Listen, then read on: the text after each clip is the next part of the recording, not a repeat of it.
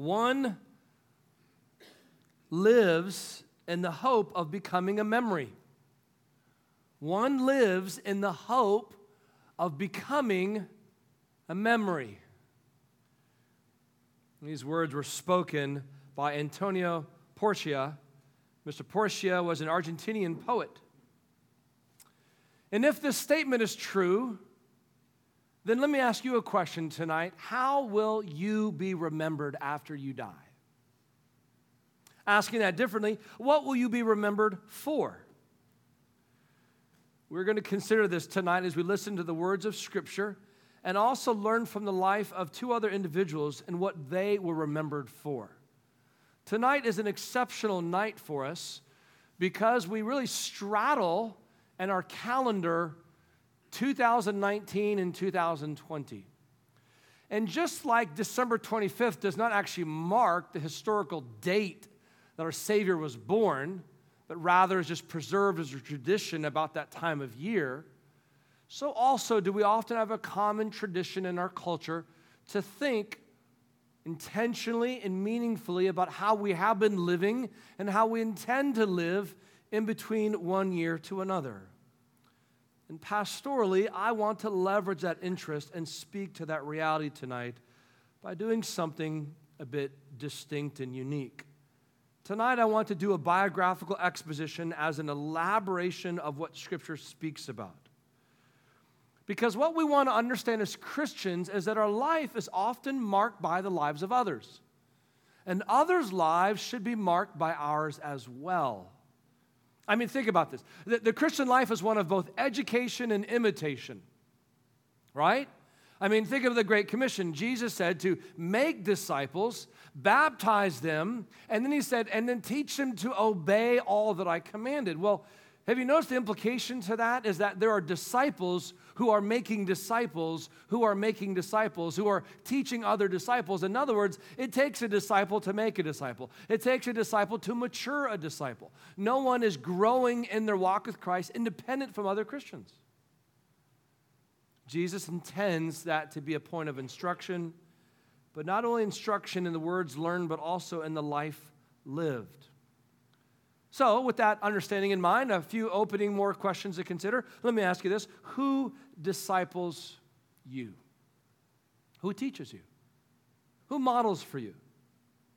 Who are you watching? Who are you pursuing? Who are you asking questions of? Who are you spending time with so that you might learn the word of Christ and the, the ways of Christ?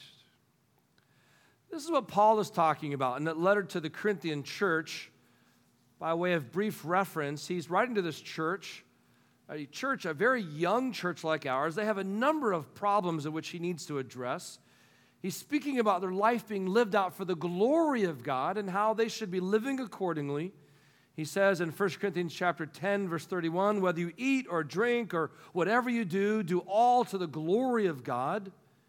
Give no offense to Jews or to Greeks or to the church of God just as I try to please everyone in everything I do, not seeking my own advantage, but that of many, that they may be saved. And then he says these words 1 Corinthians 11, verse 1 Be imitators of me as I am of Christ. Now, honestly, that could sound like a rather bold, if not bragging statement. Grow up and be like me? That would perhaps be true as an accusation against Paul if the rest of the statement was not included. The rest of the statement being, as I am of Christ. The goal was not to draw people into Paul's likeness, but into Christ's likeness. And this isn't unique to Paul. Later on, when he's writing to another church, a church in Philippi, church he loved and pastored for a while before he went out to plant more churches, he says in Philippians chapter 3, verse 17, Brothers, join in imitating me and keep your eyes on those who walk according to the example you have in us. So, Paul did not think he held the, the corner of the market in spiritual maturity. He did not think that the, he was the only example to imitate. Sometimes people can think that way in the local church, right? Like, as if the pastor has the knowledge, the pastor has sort of the Christian life perfection, and all life should sort of funnel to the pastor. The source of counsel, the source of example. But that wasn't true at all. In fact, Paul, in fact, Paul says in the church at Ephesus that part of the reason why God gives pastors to the church is to equip the saints to do the work of the ministry, the sort of great commissioning ministry. God gives gifts to all Christians to be building up and growing in the body of Christ. Seated right now around you are the very people God has provided for you for your growth in Christ. Well, like a boomerang that's th- a boomerang that's thrown out and returns eventually back to its starting point, I want to do that tonight by starting now, as I've just done from the Word, and then throw out into church history to grab a hold of an example and then bring us back to the Word tonight. As I said a few minutes ago, it's a bit of a biographical exposition, a life to learn, and a life worth imitating. Two lives in particular. And I do this for a couple reasons. Number one, because the power of story is profound and how it connects with people to illustrate the truth of God's word. And number two, because I want to continue to remind us that we are not alone throughout history of people living for the Lord. People who maybe spoke different languages than us, maybe from different backgrounds than us, but had the same goal, read from the same Bible, and had the same intention to honor Christ. Well, tonight we come together to learn specifically about one man and one woman who were married to one another and we want to learn about this man and his wife and their 11 children that they had. A study was done, was done about this couple and their legacy. And by comparison to another family who also had a rather large family, and it compared the legacy of these two families. And the one I'm speaking about tonight, they traced out their family tree up until the year 1900s. So before then, from the 1700s to the 1900s, and a study was done about their 1,400 descendants, their kids, their grandkids, their great great grandkids, all the cousins, and the all, uh, they continued to spawn out from there. Here's what they found from this family of this man and this woman that they would have in their family history to follow them 13 college presidents, 65 professors, 100 lawyers, and a dean of a law school, 30 judges, 66 doctors and a dean of a medical school, 80 positions in public office, which includes three senators, mayors of three large cities, governors of three states, one vice president of the United States, one controller of the U.S. Treasury, and over 100 missionaries. One historian has asked the question Has any other mother, speaking about the woman, contributed more vitally to the leadership of a nation than this woman? Who is this man that I speak of? Who is this woman that I speak of? Tonight, I want to speak to you briefly about the life of Jonathan and Sarah Edwards. In the words of Jonathan Edwards in a letter to his wife while on his deathbed, they shared what he called a quote unquote uncommon union. And tonight, I hope to challenge all of us who are Christians individually and collectively, especially even those who are married, thinking together as families to see what God can do with lives committed to the Lord as revealed in His Word. Now, let's go back. Let's grab the remote control on life and let's rewind the clock all the way back to the year 1716. A usually tall, skinny 13 year old starts his college at the age of 13 at that time known as Yale College, later be known as Yale University. This young man who was also a pastor's kid, it was him and his 10 sisters. That's a lot of girls in the house. He finishes his bachelor's degree in four years, so he's 17 years of age, and then at the top of his class, and he goes on to stay for his master's degree, finishing that two years later.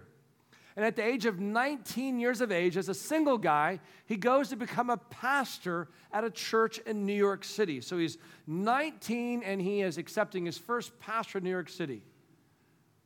What were you doing at 19? I know I was not pastoring a church in New York City. Jonathan Edwards was the pastor of a church that had split off from another church and had done so for about a year. And he worked during that year of his pastoring to reconcile these two groups back together, knowing that if he reconciled these two groups back together, he'd be out of a job. He didn't care. He wanted the reputation of Christ to be honored in that community. So after he does that, he goes back to Yale to study. When he returns back to Yale, he met a young woman that honestly caught his eye. And he would write about her and think about her.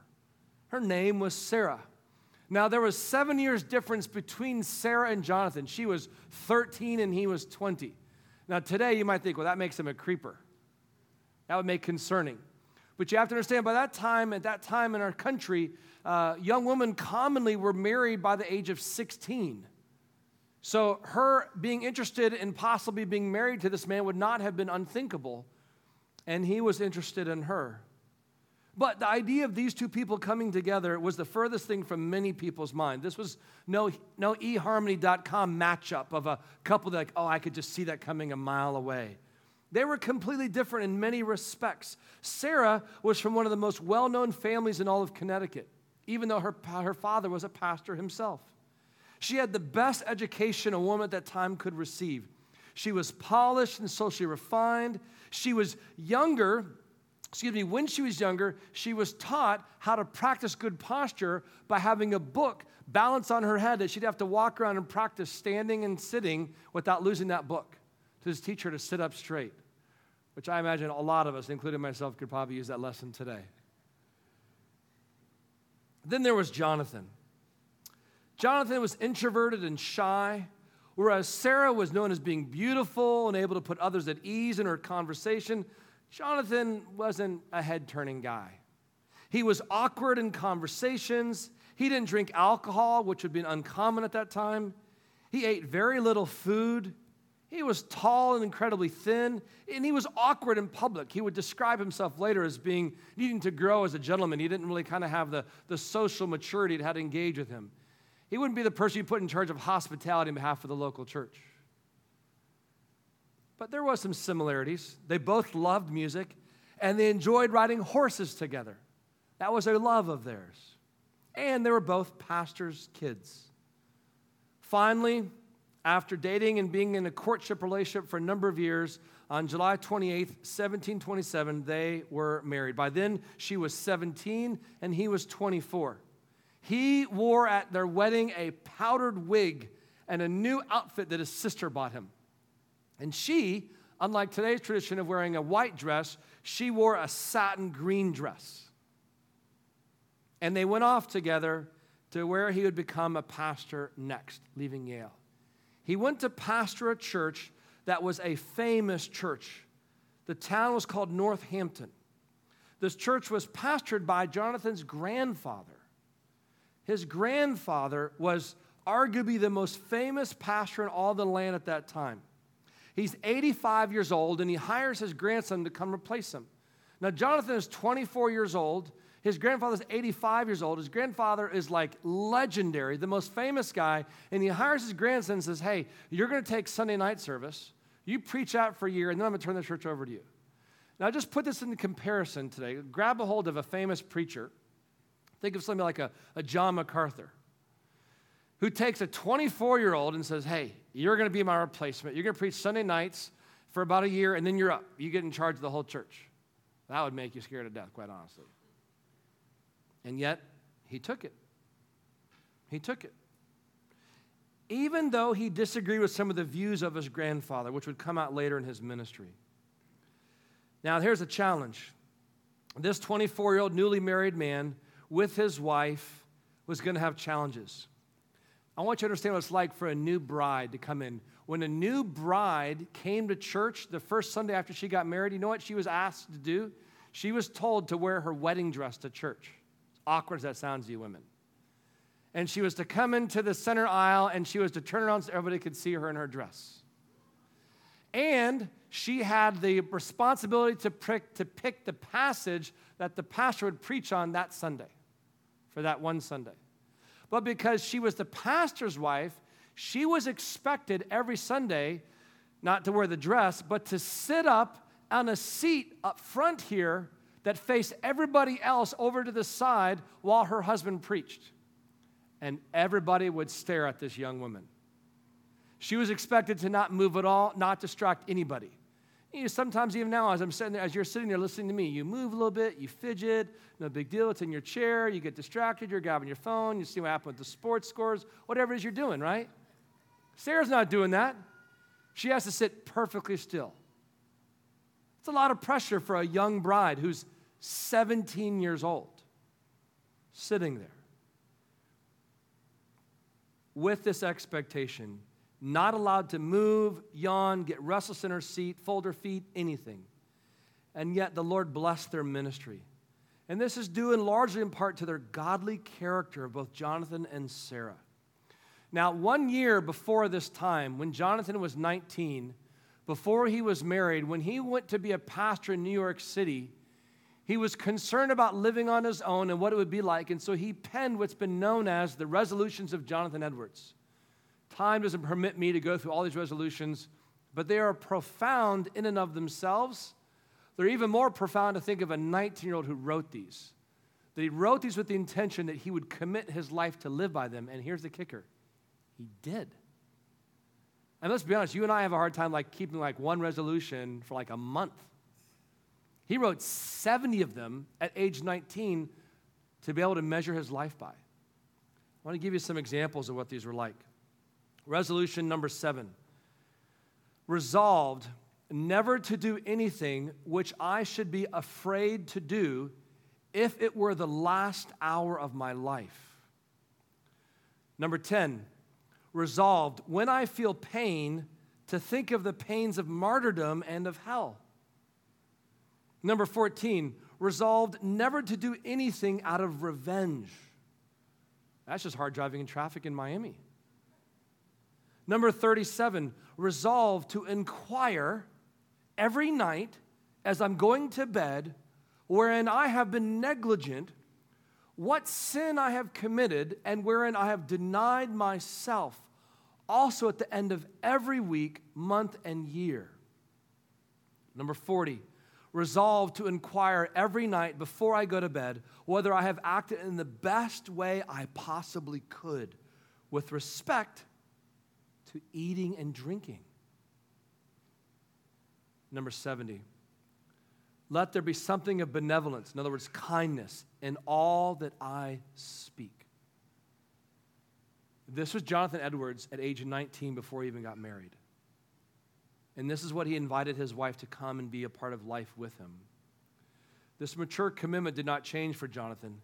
He was a man that loved God, feared God, studied hard his word. As a pastor, he was often known for being in his study up to 13 hours a day, either studying for the Sunday sermon, studying for other times he would teach, or meeting with people who wanted to come see their pastor for counsel and to speak into their life. And this was the expectation for Jonathan as a pastor. Sarah was no less in love with her Savior Jesus Christ. She and Jonathan would stay up late at night talking about the Lord after the kids were in bed. She would talk with Jonathan about the sermons he had preached and wanted to discuss them further with him. She would talk about the children and how they would want to interact with each of their children, how each of their children were doing, as well as the people's needs in the church. From the very beginning of their marriage, Sarah conducted herself as a wife then a hostess, then a mother, and a counselor as a woman who feared the Lord and desired to obey his word in every area of life. God was kind to them. He gave them 11 children. Now, in today's thoughts, you might think 11 doesn't sound kind, but it is. Children are a blessing, but here's why it's particularly kind because all of their children lived except one daughter who died in her teenage years. At that time in the 1700s, you basically had a 50% chance of your kid living. So if you wanted two kids, you'd have to have four to have two kids live and survive. Out of their 11 kids, they had all 10 through all, all of their adult life, and only one died in her teenage years. Now, being a wife in a home of a man that is committed to the ministry is very difficult. You will not have a lot of money. You will host people all the time.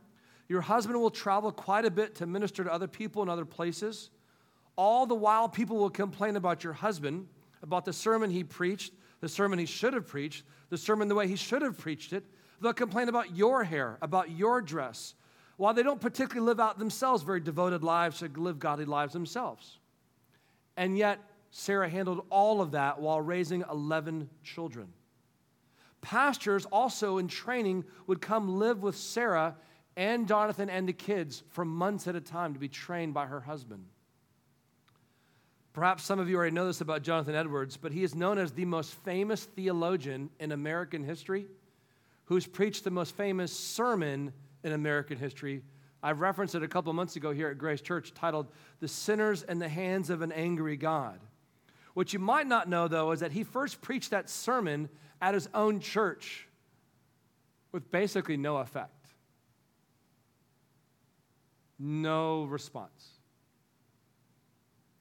Later, he was visiting another church, intending to not preach, but to just attend the church and be preached at.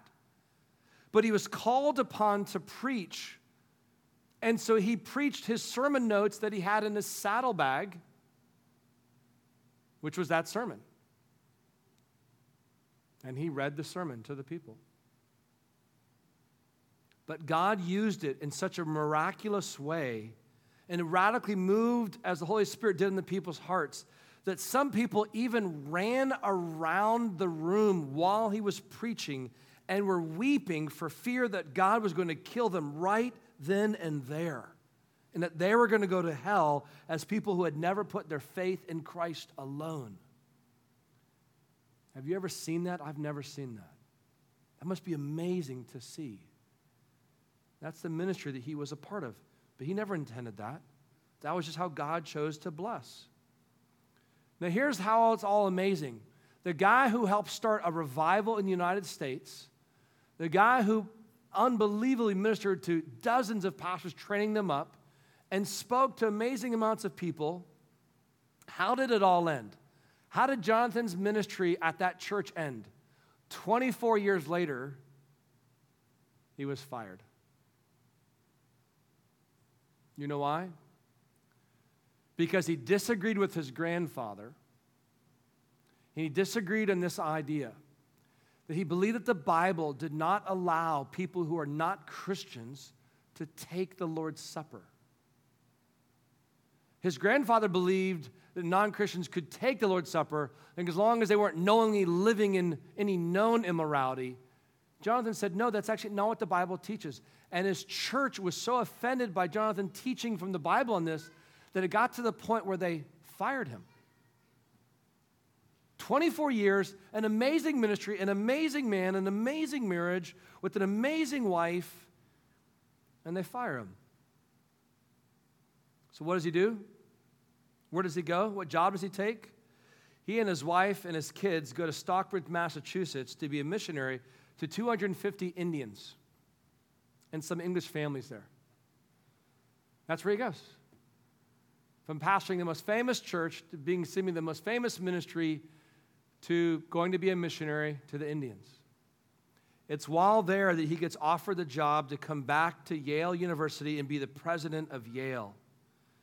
He leaves his wife in January to take the job, for her to come later in March after she sells the house and moves the kids in the spring. And in March, while he's away from his wife, he takes a smallpox vaccination and he dies from it two weeks later, away from his wife. He said to one of his daughters on his deathbed the following about his wife quote, It seems to me to be the will of God that I must shortly leave you. Therefore, give my kindest love to my dear wife and tell her that the uncommon union which has so long subsisted between us has been of such a nature as I trust is spiritual, and therefore will continue forever. And I hope she will be supported under so great a trail and submit cheerfully to the will of God. In March 22nd, 1758, at the age of 55 years old, Jonathan Edwards breathed his last breath and died. Sarah, his wife, learned of this news of her husband's death in her absence. And she wrote to her daughter a week and a half later after her husband had died. And listen to what Sarah, the wife, says to her daughter. She says, My very dear child, what shall I say?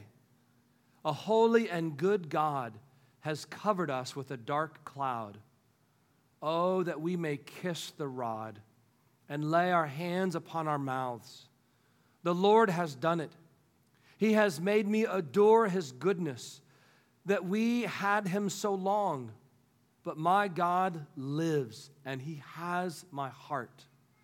Oh, what a legacy my husband and your father has left us. We are all given to God, and there I am and love to be. Seven months later, when Sarah was on her way to visit some of her children, she got sick. She was traveling and she stopped at the home of some friends. And seven months after her husband died, she died. The age of 49 years old. That's the story. Now, let me give you the lessons. What can we learn from Sarah and Jonathan Edwards? Three things I want to propose to you as we think about what Paul says about imitating those who imitate Christ. Number one, we can learn from Jonathan's commitment to live for Christ no matter what.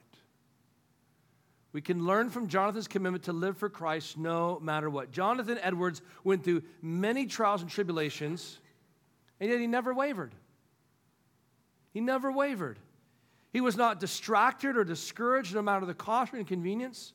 Now, let me be clear, lest you misunderstand what I'm trying to describe as Jonathan Edwards. Jonathan Edwards is not some like happy guy all the time.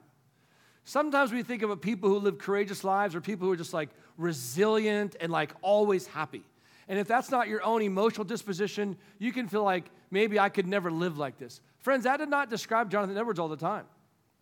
Jonathan Edwards at times was very pensive and thoughtful. In fact, at times, uh, when he would be in his study, his wife would find him just weeping over his own sin, and she'd have to leave him be. She knew when he was lost in the study to let him be and not come to dinner with the kids because of the, where he was at in his own walk with the Lord as he was in his own study working through these texts himself. But even in the midst of everything he went through, he believed it was all worth it to live for Christ no matter the cost. We need more of this today in our lives. I mean, let me ask you a question. When, when Paul talks about having courage, when he says, as we've learned in Ephesians chapter 6, to be strong in the armor of the Lord, when he says in Colossians chapter 1 that he is laboring and striving by this power of the Spirit that works mightily within him, Friends, does that motivate you or does that just discourage you? I think the challenge can be sometimes for us today is that we have grown soft.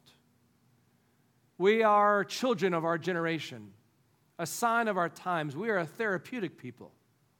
What does that mean? That means our feelings direct our lives. Our feelings guide us, inform us, and they decide for us. And this is often a mistake. Too often, as a pastor, I encounter people who encounter difficulty in life. You know, hard day, long day. You know, some physical discomfort. And they use that as an excuse by which they should not be held responsible to community, to accountability, to living for the Lord. Maybe something as basic as reading their own Bibles to speaking up at work in their workplace environment, on their campus with their classmates. This is a mistake. A mistake because what ends up doing is it creates a continual, perpetual, cowardly response to the trials and difficulties that Jesus promised us we would have as his disciples. Jonathan never used busyness as his, as his reason to neglect his responsibilities. He was known in a kind of a bizarre explanation. He believed that because Christ was risen from the grave early, that he believed as a life practice, you should rise up early in the morning as you start your day. It'd be kind of rough if that was your dad. So, what he would do is he would wake his kids up with his wife in the morning early, and by candlelight, they would get a Bible out and he would read the Bible to them. And they would talk about it together. So, like morning devos on steroids. Now, this is a man who has been already in the study the previous day for 13 hours and yet would keep going again and again and again. He never used ministry outside of his home to neglect ministry inside of his home. And what's so remarkable is all the hospitality that they would do as a couple, the people that would live with him, the pastors that would be trained by him. He believed that he needed to take care of his body so he could serve the Lord longer and better. As a result of this, he watched closely his diet and would plan to do so as some sort of physical labor. So every day he would try to do at least some type of 30 minutes of labor. Now, for those of us today, that means like we go for a walk, right? We like, you know, maybe lift some weights, we go to the gym or something. For him, their version of like 24 hour fitness uh, was cutting wood, uh, fixing fences, inspecting the sheep. Otherwise, his wife would have to shear to make the clothes from. That's how he got his physical labor. Now, contrast that from how you and I often think about physical labor.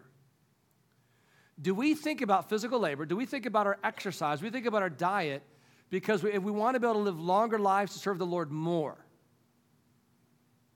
Or do we want to just be able to have physical bodies so we can enjoy more recreation for our own long, prolonged desire for our own personal leisure, pleasure, and leisure and entertainment? In other words, Jonathan thought everything in my life is from the Lord for the Lord. He gives me sight. I want to see what the Lord wants me to see. He gives me mental capacity, He gives me physical capacity. I want to use that for the Lord. I want to live for the Lord. He made a point to spend time with his children every day, even in times in his study. A second lesson we can learn from them is number two, we can learn from Sarah's diligence and discipline in her life and love for others. As mentioned earlier, she was in charge of a lot. This was not a time when you had technological conveniences such as washing machines and dishwashers or well stocked Publix grocery stores or Winn Dixies.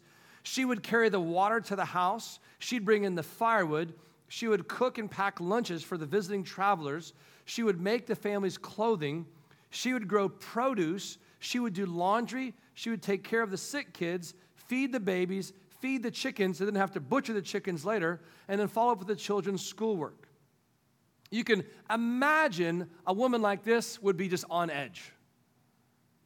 Like, you know, the old Calgon commercials, take her away. The old sort of like, let's give her a break. And you can imagine her parenting might reflect that, and yet nothing could be further from the truth.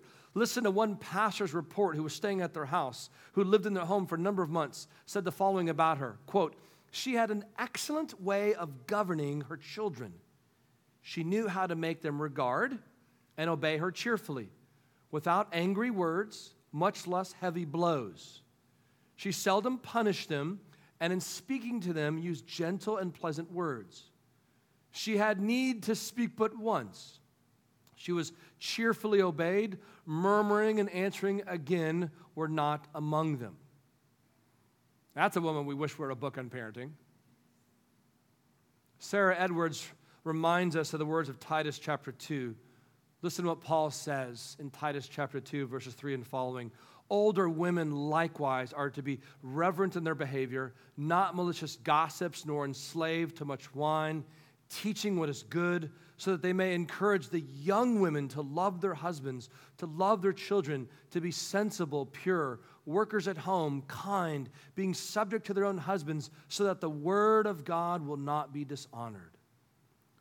Third and last, lesson we can learn from them.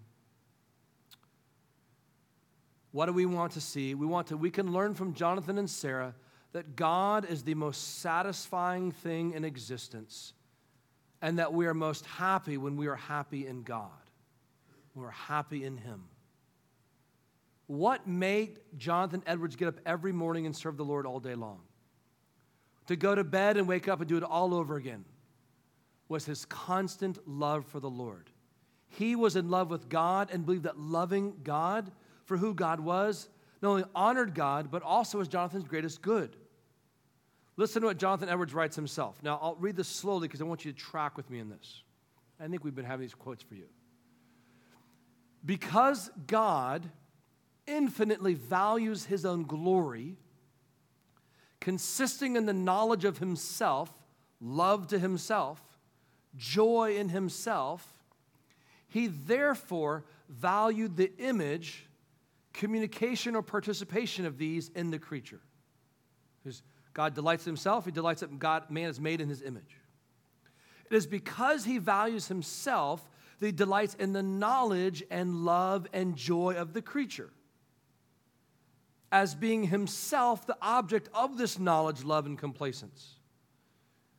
Thus, God's respect to the creature's good and in respect to himself is not a divided respect, but both are united on one as the happiness of the creature is aimed at is happiness in union with himself. Now, let me decode everything being said there. He's saying, listen, it doesn't get any better for God than himself. God is the greatest.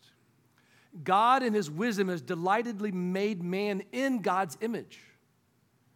And he understands that caring for man and regarding himself are not opposite of one another, but they're actually related to one another.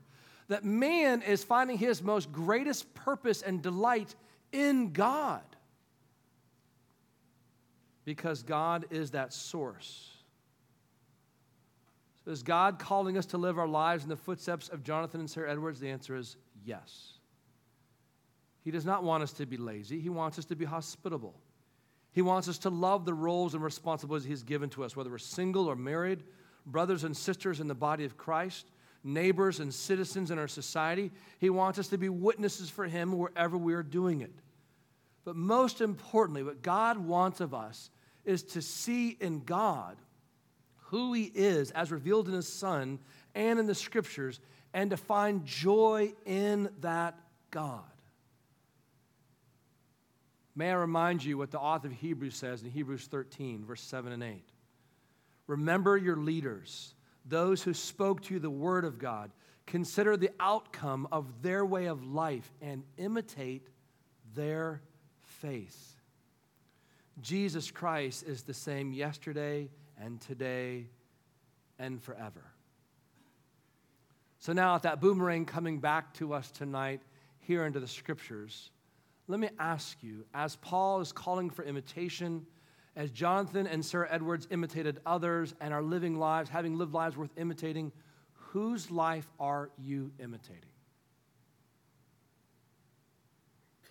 I am concerned that Christians know more pertinent facts about the people of this world that have no bearing on your life, no worldview shaping influence on you, do not share the same ideology and philosophy of what drives you, but nevertheless, you get caught up in this sort of pop culture that we're called to be a part of.